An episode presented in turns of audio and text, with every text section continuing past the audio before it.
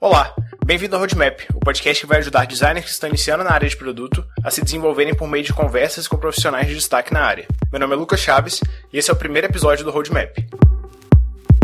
Se esse é o seu primeiro contato com o podcast, te recomendo ouvir o episódio piloto para conhecer um pouco mais sobre o projeto. Nesse primeiro episódio eu vou falar com Rodrigo Grundig, cofundador e head de UX Design na Hora Investimentos.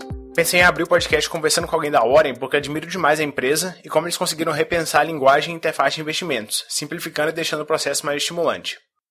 A ideia para o tema desse primeiro episódio foi dar uma visão geral de como é a rotina de um designer sócio que esteve envolvido com um grande produto desde a sua concepção, o que não é muito comum nas empresas. Um designer está ali desde o dia zero, participando das decisões e fundando o negócio. Também deu para analisar um modo diferente de trabalhar, porque o Rodrigo conheceu bem tanto a vida em agência, trabalhando com vários projetos, e a vida trabalhando dentro de uma empresa grande, focada em um só produto, e ele pode analisar as diferenças e vantagens de cada modo de trabalho, argumentando inclusive que essas vivências o ajudaram a direcionar seu rumo para criar o Oren. Esses aprendizados são bastante úteis para direcionar a dúvida de qual o melhor lugar para trabalhar em qual momento de carreira. O Rodrigo trabalhou como designer na XP, que é hoje a maior corretora do Brasil, e trabalhou na Rio de Nova York, uma das principais agências de produto do mundo. A gente vai conversar sobre o processo de criação do Oren, que é a plataforma de investimentos que simplifica o ato de investir. A gente vai falar sobre como que o produto evoluiu desde o protótipo inicial, como que foi o processo de desenvolvimento da ideia, como que as estratégias e visões do negócio impactam nas decisões de design e sobre os desafios de projetar um produto que repensa padrões estabelecidos no mercado. Bem-vindo, Rodrigo. Muito obrigado pela presença. Obrigado, prazer estar aqui. Obrigado pelo convite. Eu queria começar pedindo para você se apresentar, falando um pouco sobre a sua trajetória profissional no design até chegar no Oren. Hum, putz, isso aí vai longe. Uh, bem, eu sou formado em publicidade pela SPM do Rio. É, tenho 31 anos, vou fazer 32 esse ano, né, em 2018.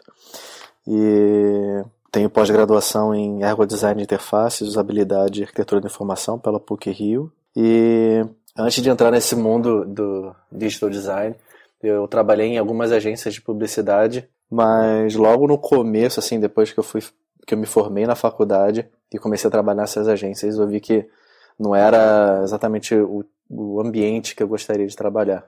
Uh, então, depois disso eu, que eu vi isso, eu comecei a trabalhar na XP, que foi onde eu realmente fui 100% focado no digital. Trabalhei lá durante três anos e meio. Uh, cheguei aí para São Paulo durante um ano e meio pela XP para redesenhar o Infomoney, que é um portal de notícia financeira do país hoje. E depois desse, desse período eu fui para Rio, onde eu fiquei um ano né, na Rio de, é, do Rio, mas eu fiquei alguns meses em, em Nova York fazendo um projeto lá para o Google, que foi um dos grandes projetos em que eu, que eu já fiz, que eu aprendi muito né, do lado de profissionais muito fodas. Inclusive profissionais do Rio também, né? Que são, também são muito bons. E depois desse um ano, eu fiquei, eu pedi demissão, fiquei uns seis meses meio que pensando na, na vida e eu já tinha um projeto em paralelo fazendo com, com o Tito e com o André, que são os outros dois fundadores do Warren. E nesse período aí o negócio vingou e eu tava morando fora e aí eu voltei pro, pro Brasil pra gente começar o, o Warren pra valer. Ah, bem bacana. Esse projeto seu começou como um TCC no, na pós-graduação? Sim e não. Não porque não foi não, é tudo o que eu fiz na, na, na pós que foi pro Warren. Uhum. Quer dizer, o Warren não é, não é só o que eu fiz pra pós, já teve mais coisa. O meu projeto da pós é, é mais ou menos a, a forma que a gente fez de automatizar investimentos né, para as pessoas, como é feito hoje no Warren. É, automatizar não, mas sem ser simplório, né? Ou seja, trazer soluções super customizadas para cada um de uma forma automatizada, né, de uma forma escalável. Então esse foi o meu projeto da, da Pós, que se aliou a umas outras visões que o Tito tinha também. Né, então foi meio que bem complementar né, as ideias que, que, que, a gente teve. Ah, sim, bacana. Então vou te, vou te pedir para definir e apresentar mais do Ori e falar um pouco sobre essa criação inicial. Eu tinha acabado de, de voltar de Nova York, é, aí fui para Rio do Rio, estava lá na sede. Aí tava andando na, na, primeira semana que eu tinha voltado. E aí eu passei pela recepção, que meio que cruzava ali a, a sede, e encontrei o Tito, né, que eu conhecia dos corredores da XP. E eu fiquei, ué, e aí, cara, tudo bom? O que, que tá fazendo aí? Aí ele, pô, tô com umas ideias aí, eu vim trocar uma ideia com o pessoal. Falei, ah, pô, legal tal. E aí, não falamos mais, né? Uh, eu aí não lembro se foi no mesmo dia ou se foi na semana. Ele me mandou uma mensagem no Messenger falando se eu conheci, perguntando se eu conhecia algum design e tal. Eu falei, pô, serve eu. Aí ele me contou mais ou menos o, o projeto que ele estava querendo fazer, né? Ele queria que investimento fosse é, algo sem conflito de interesse, que não fosse chato, né? Fosse é, mais divertido, porque todo mundo deveria conseguir investir bem sem, sem precisar depender de outras coisas, né? De, de intermediários, né? Que não só encarecem, mas também é, acabam é, beneficiando eles mesmos, né, e não o cliente final. E aí, pô, quando ele falou aquilo ali, meio que caiu de maduro ali o, a ideia, porque eu tinha encerrado após, tinha menos de um ano ainda, aquela ideia estava na minha cabeça, falei, caraca, era exatamente a peça que eu estava precisando para fazer o projeto que eu fiz no, da, da minha pós, né, para ele tomar vida, né. Eu falei, caraca, é, quero entrar junto nesse negócio aí, vamos fazer esse negócio junto. Mostrei para ele o que, o que, eu tinha pensado e aí a gente começou a partir daí a, a rascunhar as primeiras ideias. Né? Eu, ele e o André, né? Uhum. Ah, bacana demais. Como que foi o processo de desenvolvimento dessas ideias? Assim, como que você chegaram a estruturar o que, que o produto viria a ser, o que, que não seria, o que, que você entrar como designer, o que, que ele poderia ajudar como investidor? Como que vocês pensaram nisso? Uh, bem, o principal que a gente queria fazer era pô, trazer soluções super. É, como é que eu posso dizer? Sejam super customizadas e certeiras para o cliente. Né? Então, não ser nada é, enviesado ou ter qualquer chance de, de, de ser alguma coisa que, que não seja benéfica para o cliente. E mas o ponto de partida, assim, de design, do, do meu ponto de vista, pelo menos, né, quanto concepção do, do Warren, foi finalmente, cara, começar a entender as engrenagens do mercado financeiro. Porque uhum. o que acontecia é que eu trabalhava três anos e meio, né, lá na corretora, e aí meus amigos me perguntavam, pô, você que trabalha aí com investimentos, pô, onde é que eu invisto tal. Toda hora eu recebia esse tipo de pergunta e eu, cara, não fazia nem ideia para onde começar, porque a responder porque eu não fazia, eu não sabia. Eu simplesmente não sabia o que, que era ter um bom investimento, como escolher um bom investimento. E aquela foi inclusive a minha dor para fazer o meu, meu projeto final da pós, que era você fazer seguir um roteiro, né, semi-estruturado para chegar numa um resultado ideal. Então, eu te partiu desse princípio, né, entender a é, regulação do, do mercado, aí tinham coisas que o Marcelo, que foi o nosso quarto sócio, é, ajudou muito a entender nessa parte de, das engrenagens é, regulatórias do mercado financeiro. Então, eu comecei a ver, cara, beleza, é agora que eu vou aprender esse negócio. Eu preciso entender exatamente como que se escolhe um produto de investimento para poder replicar isso de uma forma que seja escalável e automatizada. Então foi muita troca de ideia do tipo, ah, como é que divide? Por que, que divide assim nesse produto? O que, que eu tenho que saber para escolher o produto? Por que, que esse negócio é importante? Por que, que o outro não é? É meio que realmente como se tivesse. Pô, e graças a Deus o Tito é um cara que é sensacional, né? Ele entende tudo do mundo de investimentos. Eu enchia ele de perguntas, né? E usava todos aqueles insumos né, que ele me passava, eu traduzia, ficava, fiz inúmeras versões, né? Para chegar no modelo que a gente falasse, pô, tá, tá divertido, tá fácil e tá com o conteúdo correto, entregando da melhor forma. Foram muitas versões até chegar a isso. Quanto que, como foi o prazo dessa primeira versão, assim? Cara, a primeira versão, eu comecei a tocar o projeto, a gente estava, nós três, a gente estava pegando como um, um, projeto em paralelo ao, aos nossos empregos, ou tocando a vida, enfim, então estava meio que devagar. Uh, em determinado momento o Tito estava morando em Nova York, eu estava morando na Europa e o André estava morando em São Paulo. Aí a gente fazia reunião, era três horas da manhã, assim, fazia. Que isso? Aí era maçante. Mas aí o negócio estava andando, devagarzinho, mas estava andando. Aí a gente, pô, é, decidiu começar para valer. Aí larguei tudo na Europa, Tito largou tudo em Nova York, André largou tudo em São Paulo, a gente foi para Porto Alegre, nossa atual sede, e começamos de lá. E eu lembro que quando a gente começou, né, tava só nós três numa salinha que a gente alugou uh, aqui em, em, Porto Alegre. E eu acho que foi, não sei se foi uma semana ou duas semanas, a gente fez a, a mesma quantidade de trabalho que a gente fez em um ano, que a gente estava fazendo assim em paralelo. Nossa! Uhum. Então, o fato de estar tá focado 100%, a gente estar tá junto, nossa, agilizou muita coisa, muita coisa. Essa uma semana a gente trabalhou igual louco também, era tipo 8 às 10, 8 à meia-noite, era loucura. Ficava até de madrugada, quatro da manhã. Não, muito doido. A versão que vocês apresentaram numa feira de empreendedorismo nos Estados Unidos foi antes desse período? Antes de vocês voltarem pro Brasil e se juntarem? Sim, foi antes. Como que foi essa versão inicial? Cara, essa versão inicial é aquilo que o pessoal fala, né, de, de startup, né? Se você não tiver vergonha da, do seu MVP, é porque você não tá com MVP. Então Sim. hoje eu olho cheio de, cheio de vergonha, mas é, ao mesmo tempo eu olho para ela e a visão está muito clara assim, de onde que a gente queria ir. Né? Talvez não tivesse traduzido da melhor forma, mas estava muito claro o caminho. E então estava super simplificado, né? Já tinha o chat ali do Warren conversando, já tinha uma entrega ali de, de, de portfólio.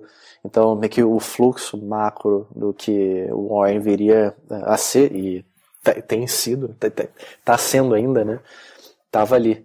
E foi esse o evento que meio que ditou a gente tomar a decisão de começar para valer. Foi ali que a gente viu, pô, tá fazendo sentido o que a gente tá falando aqui. Vamos fazer, senão vai acontecer. Que foi uma validação externa expressiva, né? Que vocês ficaram entre os 10 primeiros da feira.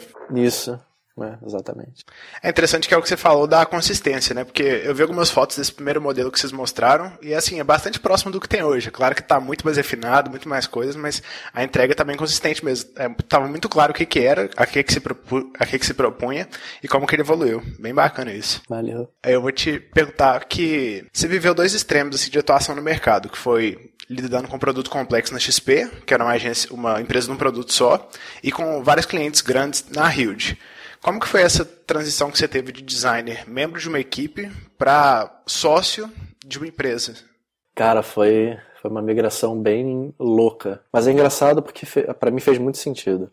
Bem, na, por acaso, né, fez muito sentido. Na XP eu trabalhava né, como, como um designer e lá funcionava como se fosse uma mini agência.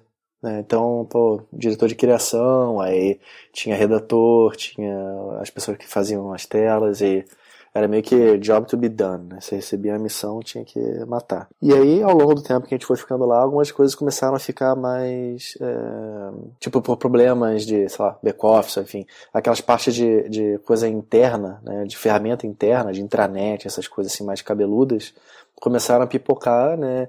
E tinha uma área lá que era de projetos e o pessoal começava a fazer algumas coisas que envolviam interface. Né? Então eram os caras que sabiam regra de negócio e estavam mandando especificações para desenvolvedor montar uma tela. Então era tipo é o caos, né? Aí a gente começou meio que aos poucos ir puxando essa essa sardinha né, para nossa brasa e aí começou a, a, mas a maioria era eram projetos assim muito mais de arquitetura do que necessariamente de design. Então, eu comecei a, a ver projetos que, cara, são coisas porra, chatas assim ao extremo, mas que são é, essenciais para você ter um negócio, né? Porque você tem que enfrentar regulações, você tem que saber que, pô, tem muita coisa que o lado bonito e tem um lado, pô, obscuro entre aspas, que é para fazer o negócio acontecer, né? Você tem toda uma parte operacional né, quando você tem uma empresa. E eu vi muito isso, né, com essa parte assim, de intranet. Então, sei lá, tava fazendo alguma coisa lá do, do pro cara comprar PU de renda fixa do título não sei das quantas, do título não sei das quantas que vai para não sei para onde. Enfim, e eu tava já meio que nesse processo de começar a tentar entender isso no finalzinho ali da, da, da minha época na, na XP. Uhum. Então, esse esse período assim, né, a parte de design nunca foi o core, né, lá do, nunca foi o principal da, da XP. E eu meio que senti isso, né, e, e eu vi que, pô, talvez ali não fosse o lugar que eu devesse ficar para prosperar como profissional, né, como de carreira, né.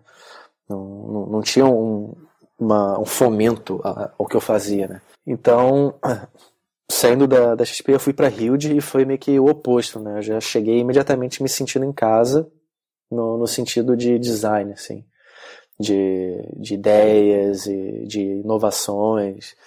tipo, as referências que eu usava para fazer novos projetos eram referências de profissionais que estavam do meu lado, né? Os caras que estavam ditando a tendência digital da indústria. Uhum. Não Brasil, mas a nível pô, mundial. E eu cheguei lá e falei, cara, eu até me lembro que no começo eu sentia até um pouco assim meio deslocado. Falei, caraca, eu tô do lado só de fera aqui, né? Será que eu tô realmente no lugar certo? E foi muito louco, porque tipo, eu peguei todo esse lado, né, essa, essa bagagem né, por trás que, que você precisa ter, né, quando você tem um negócio que, pô, principalmente envolve grana dos outros, né, uhum. e o outro lado que era essa parte criativa. Então, quando, quando eu fui pro, pro Warren, eu tinha meio que os dois elementos que eu precisava, assim. É, pô, eu sabia mais ou menos, assim, que, pô, tem aquele lado obscuro, né, de fazer as coisas, tem o por trás do, do, do, do site para cuidar, né. E, e aí eu sabia que, pô, eu podia fazer um negócio completamente diferente, né, a Hilde meio que abriu minha cabeça em relação à possibilidade, né, eu não precisava ser tão quadrado, eu podia extrapolar, né, eu ficava pensando, cara, se eu fosse fazer o Warren como é que seria, sei lá, a melhor empresa de investimentos do, do mundo, como é que eu faria? Ao invés de eu chegar e simplesmente falar, ah, não, eu tenho que fazer aqui uma tela para resolver X problema. Tipo, era muito mais ambicioso, né? A questão de, a visão de como é que você se, é, a sua postura em, em relação ao projeto. Então, é, esses, esses dois lados aí da moeda me ajudaram a, a saber a tentar né, olhar bem para frente, mas também sabendo que pô, não, não, não é só um hot site que eu vou fazer, né? Não é simplesmente uma. Eu não vou fazer um quadro aqui, né? Tem. É uma parada que é interativa, as pessoas lidam com aquilo, né? Como que você resolve o problema. Uhum. É bem interessante que isso está ligado com a sua evolução como profissional, né? Você foi para uma área que você está juntando as duas coisas para criar uma terceira bem mais interessante que as duas anteriores, né? É, foi uma puta coincidência isso. Uma casa aí do destino. Graças a Deus que aconteceu. E como que as suas funções evoluíram com isso? Você começou a focar mais em negócio? Você continuou focando só no design e delegando para os seus outros sócios? Como que você fez? Uh, até um bom período, assim, já com a empresa rodando e tal, eu tocava tudo sozinho, né? Da parte de design. Seja a parte do cliente, seja a parte operacional por trás, que foi toda desenhada também dentro de casa quantos apps eu fiquei tocando aí por, sei lá, uns dois anos sozinho. Ah. E aí, no começo do. Foi desse ano? Acho que foi desse ano. É, foi nesse ano que, que eu comecei a, a trazer gente para dentro do, do, do, time de design para uhum. ajudar. É, e aí, pô, as responsabilidades, né? Como é que elas foram evoluindo eu vinha né, de, de, de, uma bagagem que você se preocupa muito com o seu com aspecto técnico. Né? Pô, como é que eu posso ser um profissional melhor? Como é que eu posso é, fazer, sei lá, telas mais rápido? Como é que eu posso usar tais programas? Como é que, quais são as ferramentas de prototipagem que existem no mercado? Enfim, essas coisas mais é, do dia a dia, né, que você lida. Uhum, mais operacional, né? Que é quando você é, é um funcionário, é meio que praticamente 100% do seu tempo, né? É, é realmente o que você lida no dia a dia. Quando você parte do, do, do princípio que você agora pô, é dono de, de um negócio, você tem outras preocupações e com isso também outras responsabilidades, né? Então você acaba tendo que dividir algumas coisas. Mas isso, é, eu acho que ele agrega ao design, ao invés de achar que é, diminui porque eu estou menos tempo com a mão na massa. Ele agrega porque as decisões são muito melhor tomadas. Então, eu acho que todo designer deveria entender a fundo o negócio da empresa que ele trabalha, porque isso vai ditar né, a melhor forma de você desenvolver algum produto, né? Seja, seja uma tela, seja uma feature, seja o que for, né? Você entender o usuário, você entender o que, que a tua empresa está tá prestando, cara, né? É essencial. Uhum. Você falou que você assumiu todas as funções de design, que eu imagino que deve ser inevitável, assim, quando você tem três pessoas tocando um produto muito complexo, mas você chegou a influir nas outras áreas da empresa? Você estava no design, você ajudava um pouquinho na administração, ajudava um pouquinho na ideação do investimento, na, no operacional mesmo? Como que foi isso? Cara, eu sou bem xereta trabalhando, eu sou super curioso, eu gosto de entender tudo a fundo. Isso foi uma coisa que para mim acho eu acho que foi bem valioso, assim, no Warren, entender... Tipo, antes de botar a mão na massa, eu queria entender muito como é que era tudo. Então, cara, me fala como é que é investimento, me fala como é que como é que é no desenvolvimento, como é que é o back-end, como é que funciona, como é que você trata o dado, de onde, para onde que ele vai, como é que você pega, como é que você desenvolve, por que, que eu não posso botar esse dado aqui, me explica. Eu precisava entender esse, esse todo para saber qual o caminho né, é, tomar. O, o design, nesse, nesse aspecto, ele é meio que um consolidador de todas as é, oportunidades com os problemas que tem. Então, pô, se eu já sei que no desenvolvimento fazer aquilo, aquilo, aquilo, aquilo outro lá tem um custo e eu tenho lá do, na parte de investimentos, eu sei que tal, tal produto funciona assim, ou o cara para montar um, um, uma carteira ele precisa passar por tais tais steps. Na hora que eu vou botar, é, tentar passar isso, cara, como é que eu posso fazer isso para um, uma pessoa que nunca viu investimentos antes? Né? Eu já tendo esse, esses balizadores já me poupa muito tempo né, na hora de fazer uma ideia. Ao invés de eu chegar, fazer uma ideia e levo lá, ah, não, isso aqui não tem. Aí volta, aí vai de novo, aí leva para o outro, fica um vai e volta muito grande. Então, hoje em dia, pô, a gente já discute muita coisa assim, meio que de igual, de igual para igual, entre aspas, porque, pô, cada um é super é, talentoso no, no, no, no, skill principal que cada um tem, né? Eu no de design, o Tito no de investimentos e André no de desenvolvimento, né? Back-end, programação. Só que você entendendo como que é cada um, pô, você consegue ser um profissional muito mais capacitado. Então, pô, hoje eu sei como é que se monta uma carteira de investimentos, eu sei como é que funcionam os produtos. Então, na hora que eles vão fazer é, incluir mais alguma, algum outro tipo de produto que a gente não tem hoje, pô, eu, eu quero entender como é que funciona, para saber como, onde é que ele está organizado. Aí já vai um ponto de vista de arquitetura, né, de informação, para saber como é que eu vou organizar as coisas. E ao mesmo tempo fico pensando, pô, beleza, como é que a gente vai disponibilizar isso para os clientes, né? Ah, vou ter que botar esse cara em tal lugar no, no nosso produto, né? Produto no sentido wine. Pô, e isso aí vai ser. Como que o pessoal de desenvolvimento vai fazer isso? Pô, tem que pensar lá, ah, vai ter uma pessoa que vai ter que, sei lá, cadastrar esse produto, depois esse produto vai ter que ser inserido numa carteira. Como que eu junto esse, esses dois lados, né? Do operacional com o do cliente. Né? Então, eu entendendo ali como é que como é que o André faz as coisas já ajuda. Eu já chego com uma solução meio que é, sei lá, 50% dos problemas já de fora, né? Aí a gente começa a realmente chegar na, na solução, né? E fica muito mais claro isso, você chegar na solução.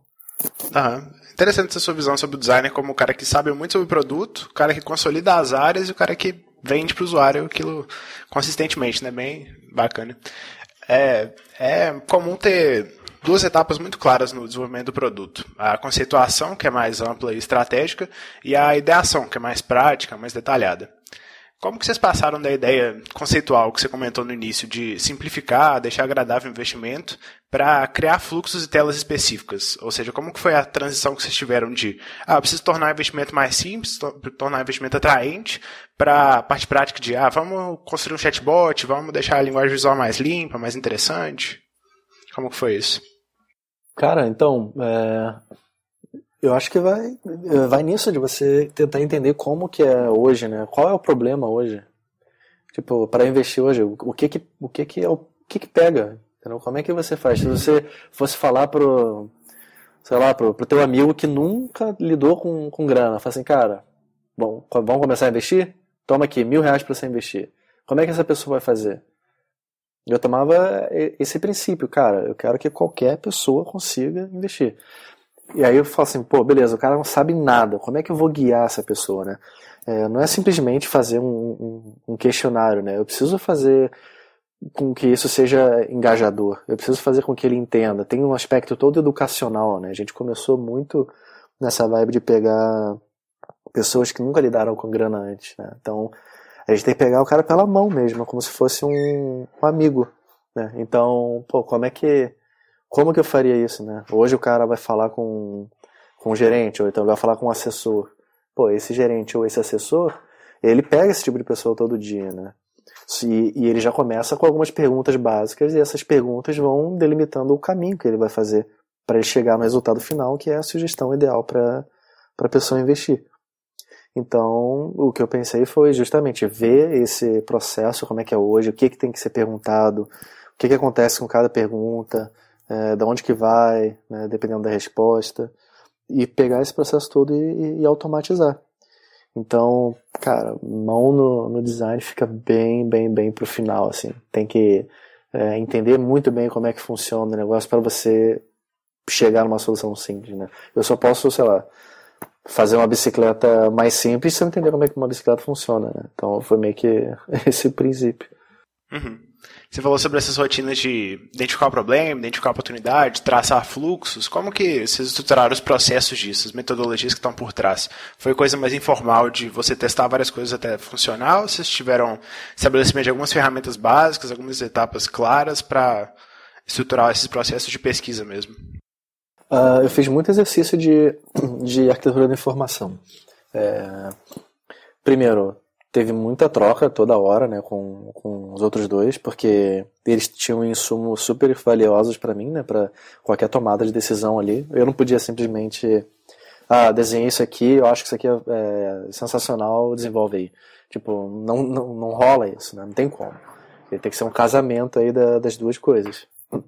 Então, tinha muita troca, né? E o que eu fazia primeiro era tentar é, montar um padrão de navegação que, que funcionasse, que fosse escalável, né?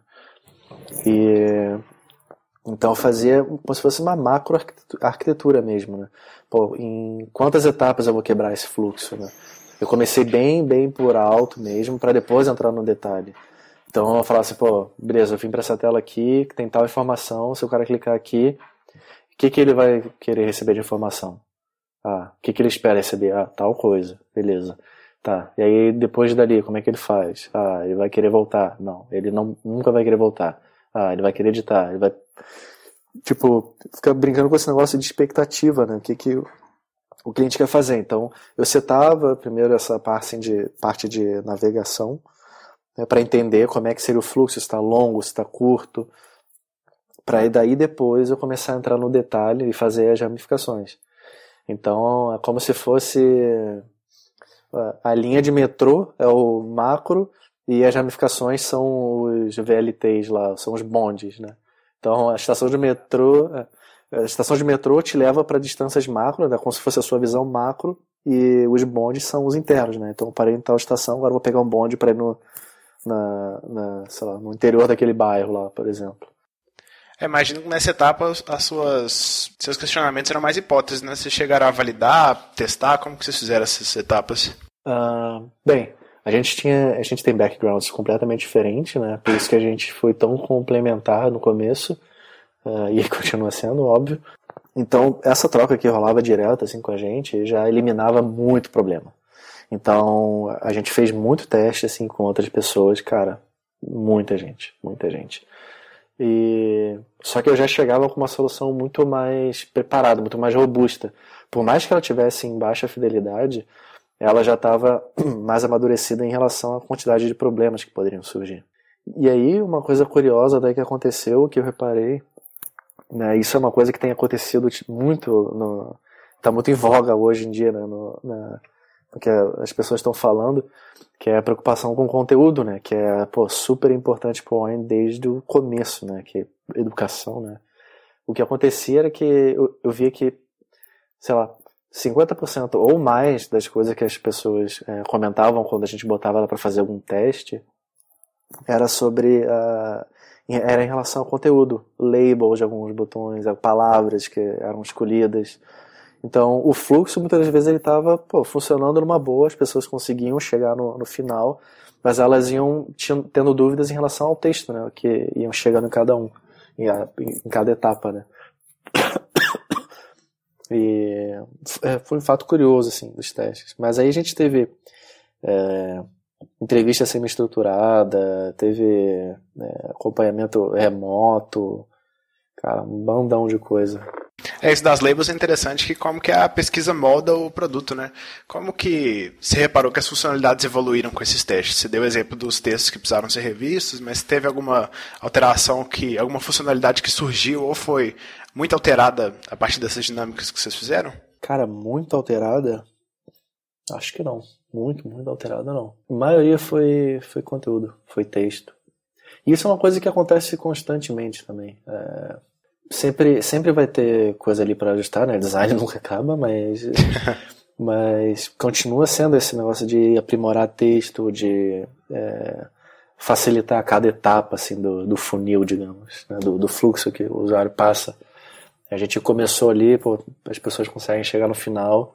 Agora a gente começa a tentar entender por que algumas pessoas, sei lá, param em determinado momento, né? O que, que faltou ali? Será que de repente era um, um texto melhor? Ou tem que é, tirar alguma etapa do, do, fluxo? Mas isso são evoluções agora que a gente tem dados né, para tomar essas decisões melhor. Antes era só uma questão de, de, de, de conceituação e de interpretação, né? Que aí eu acho que vai muito da experiência realmente e dessa complementaridade entre cada um de saber que, tipo, a pessoa falou aquilo, aquilo, aquilo outro, beleza. Isso aqui, isso aqui, isso aqui que ele falou, a gente não vai fazer, porque não faz sentido e tal. Agora, o resto a gente ali pode ver de outra de outra forma, e aí você, tendo essa visão né, do produto como um todo, fica mais fácil entender, é, fica mais fácil tomar essas decisões. Né? Uhum. Você comentou sobre a pesquisa ser contínua aí, que imagino que deva ser mesmo. É, como que é a periodicidade dessas pesquisas? Vocês têm um, uma rotina mensal, semanal? Ou vocês condicionam ao lançamento de features? Como que vocês fazem? Cara, é semanal. Semanal.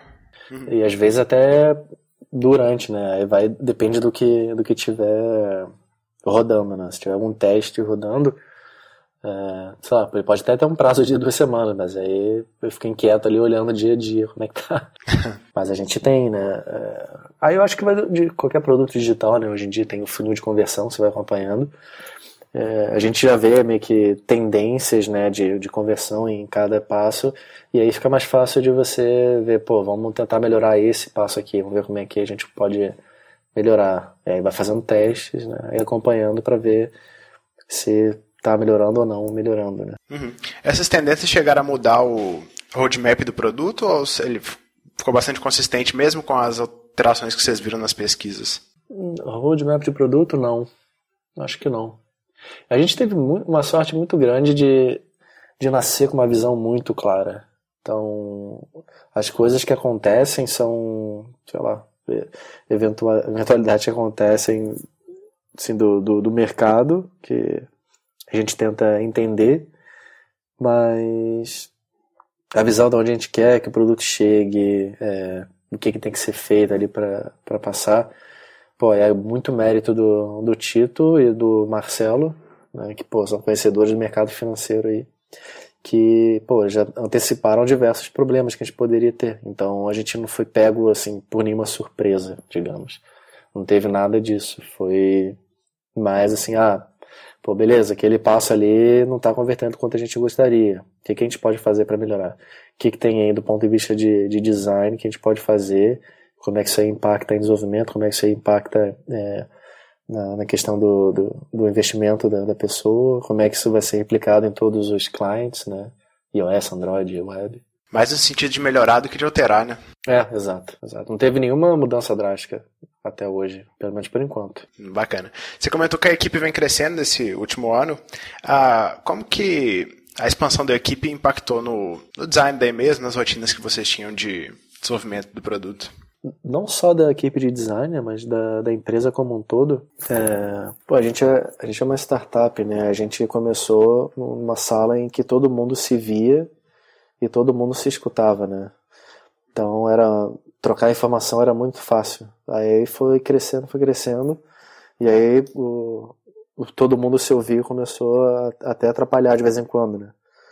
Aí a gente se mudou no começo desse ano, no primeiro semestre, para uma sede maior, e aí uma parte agora do time está até um pouco mais longe, mais distante, em uma outra sala. E o crescimento né, de, de né, não só da equipe de design, mas de, de outras áreas impacta no, no processo porque são outras pessoas que você tem que conversar, né? São, digamos, são mais camadas de contato, né? São mais uhum. é, intermediários, entre aspas, né? Para você chegar na ideia.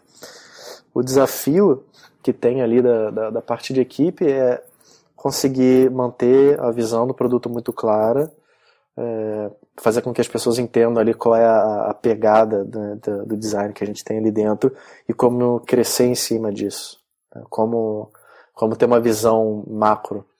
A gente, essa é uma visão que eu tenho muito assim da, da Hilde, que essa visão de produto, né, como, como um todo, né, um produto digital, que eu tento botar ali dentro do, do da equipe.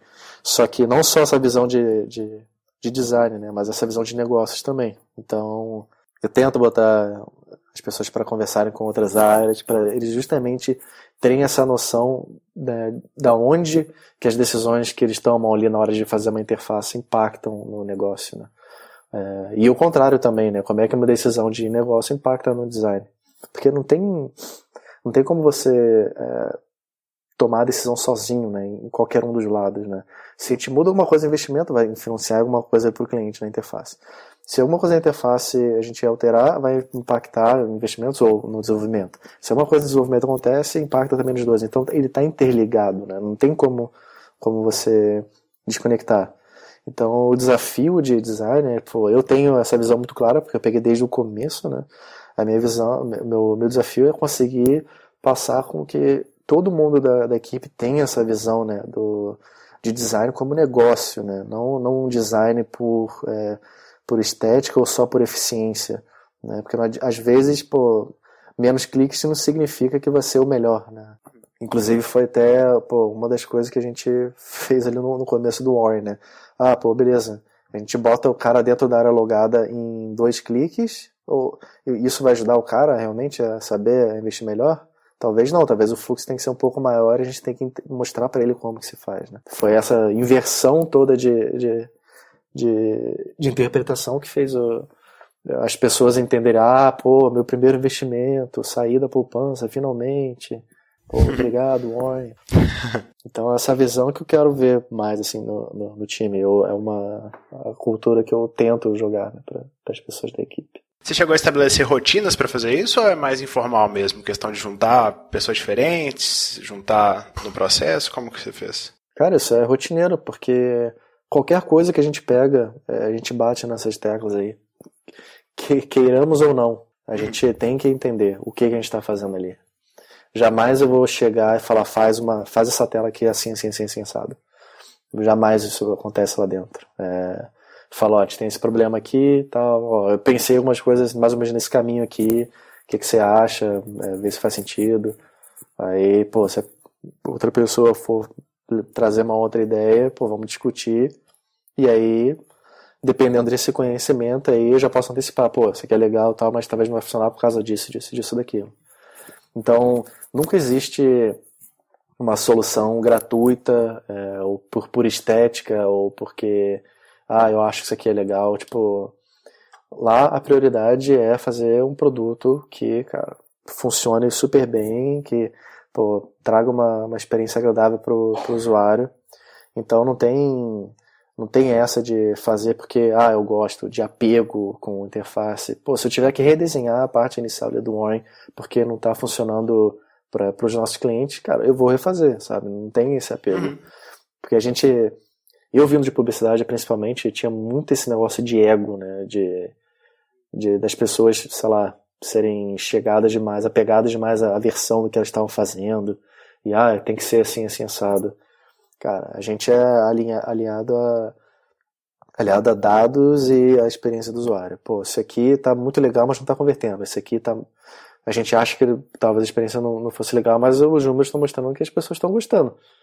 Então, tipo, vamos, vamos nessa, nessa linha. Então, qualquer coisa que a gente faz ali é embasada. Não, não existe nada gratuito ali. Qualquer decisão, desde a da quantidade do elemento que está na tela até o estilo da navegação, tudo. Tudo, tudo, tudo tem que ser pensado. É bom que isso só é possível com a integração maior entre, entre as equipes que você comentou, né? Vocês, como que vocês controlam essa integração entre as equipes no sentido de metodologia de projetos? Vocês trabalham com, com frameworks ágeis? Como que vocês fazem? Sim, a gente trabalha com, com métodos ágeis. A gente faz sprints, a gente faz toda... O, o Scrum, né? O método ágil. Com leves ajustes aí, né? Para poder ver como é que... É, funciona entre equipes, né? E isso é uma coisa que a gente vai evoluindo sempre, porque é, a gente, cara, é uma startup, as coisas acontecem muito mais rápido, né? Então a gente está sempre é, melhorando, tentando evoluir, achar opções que são melhores e que, que o processo funcione melhor né, para a equipe. Então a gente começou quando era bem menos, funcionava de um jeito, começou a escalar, aquele jeito já não estava funcionando mais, então a gente teve que dar uma repaginada né, e, e, começar a ver outros processos, né, como é que a gente consegue manter o nosso padrão de qualidade, né, e aí entram outras coisas né, em, em, questão, né, é, eficiência das coisas que estão sendo feitas, é, entregabilidade, se dá, se dá pau ou não, se tá se as features subiram pô, juntas no, em todos os clients. Né? É um puta desafio assim, levar o produto em, em, três plataformas diferentes, né? alinhado com tudo isso que a gente já falou aí de desenvolvimento, de negócio, de sei lá, branding, de experiência. Não, total.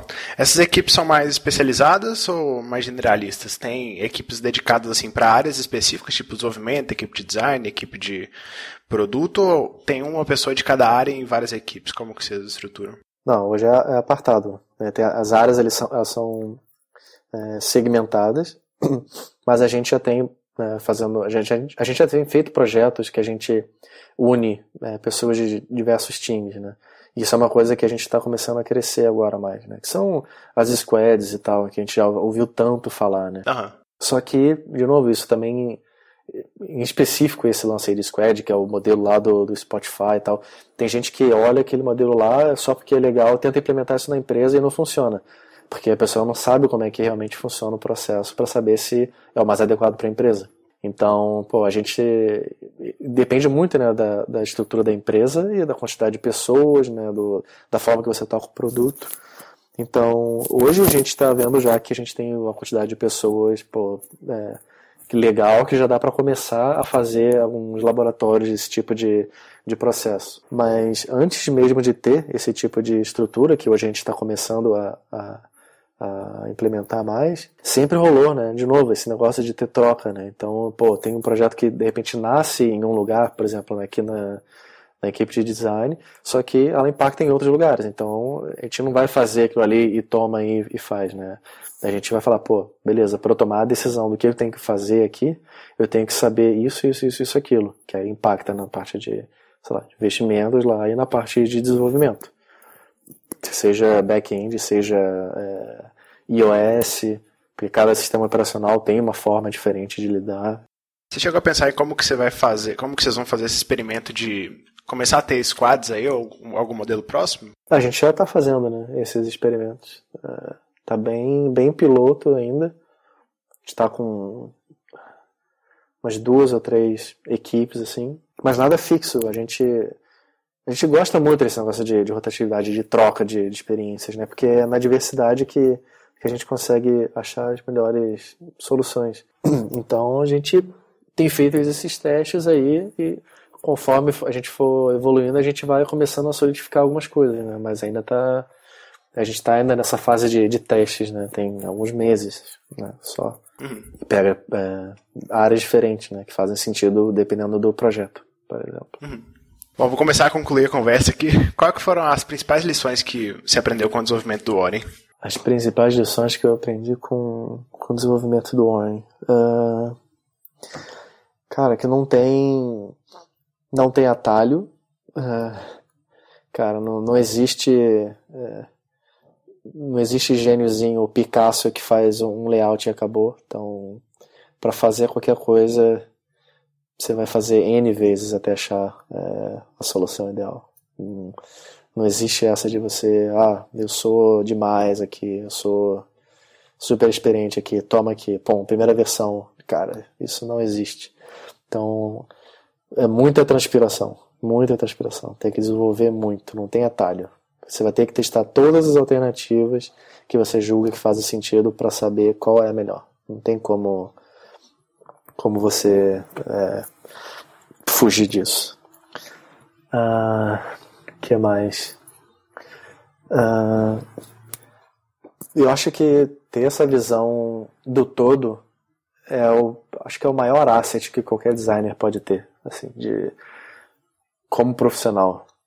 Você vai ter muito mais valor dentro da, da empresa que, que você está, como profissional, e as soluções que você for desenhar junto com o time, elas vão ter muito mais valor né, do que se você fosse fazer qualquer coisa sozinho, assim, se, lá, sem, sem entender onde que você está realmente tocando.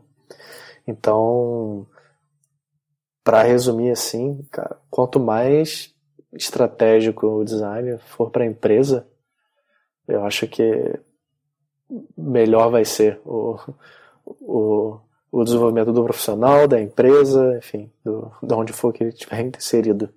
Incrível, cara. Você tem recomendações de recursos gerais que te ajudaram nesse desenvolvimento, nessa proposta, nessa formação dessa mentalidade que você tem, ferramentas específicas? Cara, uh, eu acho que, cara, a pessoa tem que ser muito curiosa. Esse negócio de ferramenta eu não sou muito. Eu não sou muito fã, não. Para mim é o que for mais confortável. O negócio para mim é a ideia. É, como é que você vai resolver o problema? Quais são as soluções? Quais são as hipóteses? Se você vai fazer no Photoshop, se você vai fazer no Sketch, se você vai fazer no Illustrator, se você vai fazer no XD, cara, caguei. Você vai fazer no código, tô, tô nem aí. O importante é, cara, a sua solução, ela tá resolvendo a, a, porra do problema? É, ele está trazendo valor para o usuário, ele está é, tendo em vista é, todos os outros pontos externos a design, seja de negócio, seja de desenvolvimento. Tipo, a sua solução, ela realmente é eficaz naquilo que ela deveria ser? Se for, ótimo. Você vai fazer isso num bloco de notas, você vai fazer no código, eu não, não me importo é, para mim, o inicial assim, de ferramenta, eu não, não tenho nada assim específico. A gente usa o Sketch lá, porque uh, foi a ferramenta que trouxe mais agilidade ao processo de design na época que eu estava começando, né, que estava rolando na época, foi 2014, a migração Photoshop Sketch. Né, agora começou a surgir essas outras é, ferramentas. Se o XD amanhã ou depois se comprovar ser muito mais eficaz do que o Sketch, eu troco sem problema nenhum, não tô nem aí. O que for fazer eu, eu chegar no, no, no, no, produto final mais rápido, né, melhor. Então, se eu for achar um, uma ferramenta lá que eu faço no Sketch, eu consiga prototipar e ele já entregue o código pronto, cara, vamos lá, tô nem aí. Zero apego à ferramenta. Então, o que a pessoa for mais confortável para desenhar, para mim, é o, é o essencial. Essa pergunta também tem um pouco de livros, conceitos que você procura, se tem algum conceito específico assim que você curte, que você recomenda? Eu acho interessante é, os designers estarem é, atualizados com o que está acontecendo na indústria. É, então, lançamento de novo sistema operacional, é, você tem que saber por dentro o que está acontecendo né? independente de se você usa ou não, porque uma hora pode pintar e, e se você, é, mesmo que você não use, esses guidelines eles têm muitos ensinamentos assim que são pô, super interessantes porque são contextos diferentes é, você começa a aprender coisas que você não viu ainda né e isso é insumo para você tomar melhores decisões no futuro né como designer então pô sei lá como é que é a arquitetura de, de navegação no, no, iOS, como é que é a arquitetura de navegação no Android, como é que é a interação. Pô, às vezes você tem um problema na web que de repente a sua solução está num que você poderia ter visto no style guide do iOS, por exemplo. Então, livros específicos, hum, pô, difícil. Eu li já aqueles clássicos, né? Don't Make Me Think lá do Steve Krug. Uh, Teve um cara também sobre cores que eu vi, ah, que eu esqueci agora o nome. Tem o do grid lá, o da capa vermelha também, que é legal. Uh, acho que o designer tem que ser curioso né, para ir atrás desses caras aí. Uh, eu, né, como desenvolvedor de produto, eu tenho uma boa.